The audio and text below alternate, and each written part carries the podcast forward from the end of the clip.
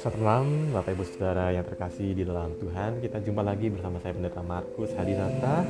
Untuk dapat bersama-sama kita akan merenungkan firman Tuhan pada saat ini Yang akan kita baca dari kitab 1 Samuel pasal 3 ayat yang ke-3b 1 Samuel pasal 3 ayat 3b Pada masa itu firman Tuhan jarang Penglihatan-penglihatan pun tidak sering Saudara yang terkasih dalam Tuhan, ada seorang yang bernama Felix yang dipanggil dengan Abah Felix.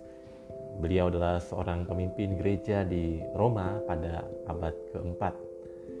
Dia disapa sebagai Abah karena dia sudah tua secara usia dan juga dia punya kebijaksanaan. Banyak para rohaniwan muda yang ingin berguru kepadanya dan pada zaman itu gereja sedang jaya-jayanya. Setelah empat abad lamanya orang-orang Kristen dihambat, disiksa, mendadak pemerintah di bawah Kaisar Konstantin Agung pada awal abad 4 menetapkan agama Kristen sebagai agama resmi negara. Gereja yang tadinya ditindas, dihambat, dianiaya, kemudian berubah nasibnya menjadi difasilitasi oleh negara, dimanja oleh negara, dan bahkan diresmikan sebagai agama negara. Akibatnya gereja pada waktu itu dipenuhi dengan umat. Gereja menjadi semakin besar dan kemudian para klerus yaitu para pemimpin gereja menjadi kaya dan semakin nyaman kehidupan beragama menjadi semarak tetapi hanya secara lahiriah saja. Abah Felix merasa tidak cocok dengan apa yang dilihatnya. Lalu dia meninggalkan kedudukannya lalu pergi ke Libya untuk bertapa di gurun. Murid-muridnya yang ditinggalkan merasa kehilangan. Lalu mereka mencari Abah Felix dan kemudian mereka bertemu dengannya dan mereka memohon kepada Abah Felix Aba, berilah kami pengajaran. Namun Abah Felix tetap duduk dan diam. Berhari-hari lamanya para muridnya menunggu. Kadang-kadang Abah Felix menatap mereka, sudah itu dia menunduk lagi. Dia tidak memberikan jawab sepatah kata pun. Sesungguhnya kalau mau, Abah Felix dapat saja berbicara banyak hal, memberikan wejangan-wejangan, nasihat-nasihat kepada mereka. Tetapi nampaknya Abah Felix tidak mau mengobrol kata dia diam. Dia membiarkan para muridnya berada dalam kesunyian. Kemudian sampai suatu saat akhirnya dia berbicara, tetapi isinya mengecewakan mereka. Abah Felix menolak pemerintahan murid-muridnya untuk diajar dengan perlahan dia mengatakan, "Aku tidak punya kata-kata lagi." Sesungguhnya dengan cara itulah secara tidak langsung Abah Felix mendidik mereka.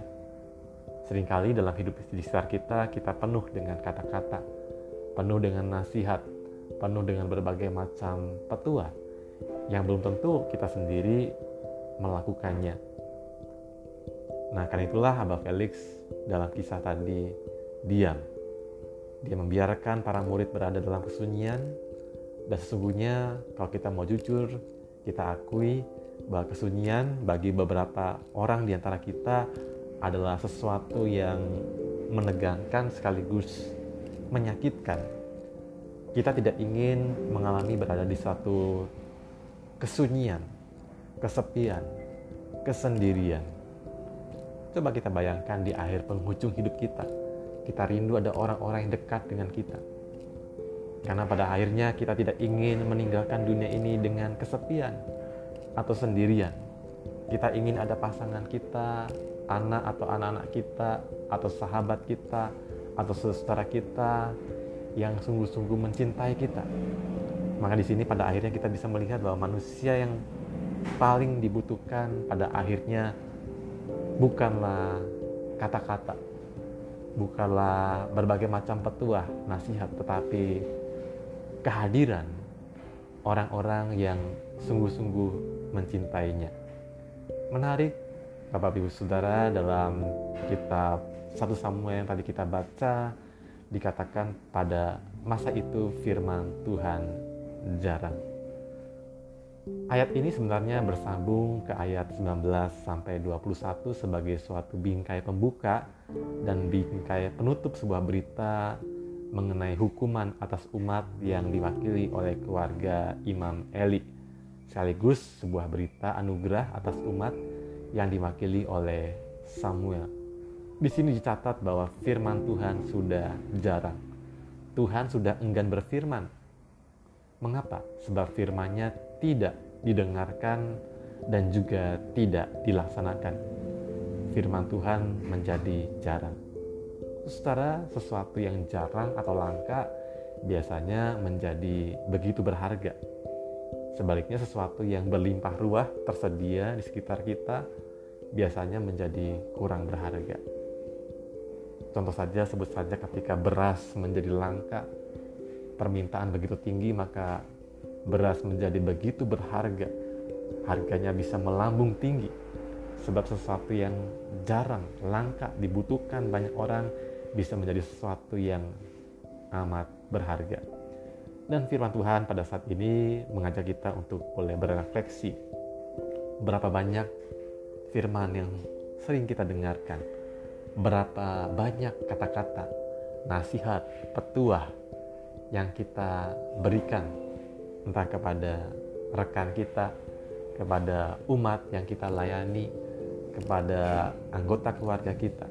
Kita mau merefleksikan apakah kata-kata itu adalah sekedar kata-kata atau sesungguhnya adalah kata-kata yang sesungguhnya sudah kita hidupi sendiri, kita jalani sendiri, sehingga kita tidak hanya pandai memberikan nasihat, petuah, petunjuk, tetapi kita juga pertama-tama mau hidup di dalamnya. Dan kiranya di tengah-tengah situasi yang sulit di mana banjir melanda beberapa daerah di Indramayu dan juga di Pamanukan pada hari-hari ini kiranya firman Tuhan yang mengajar kita untuk mengasihi sesama tidak hanya menjadi nasihat, tidak hanya menjadi petunjuk atau arah tetapi juga sungguh-sungguh kita hidupi dengan bergerak, bertindak untuk dapat membantu saudara kita yang sedang tertimpa musibah banjir ini. Tuhan menolong kita. Amin. Mari kita berdoa. Bapak Surgawi, ajar kami untuk senantiasa boleh menghargai firman Tuhan, yaitu dengan menghayati serta menghidupinya dalam hidup kami. Dan kami mendoakan pada saat ini bagi saudara kami yang terkena dampak banjir di beberapa daerah di Indramayu, Losarang, Eretan, dan juga daerah Pamanukan, dan juga mungkin daerah-daerah yang lain. Tuhan kiranya boleh menolong mereka.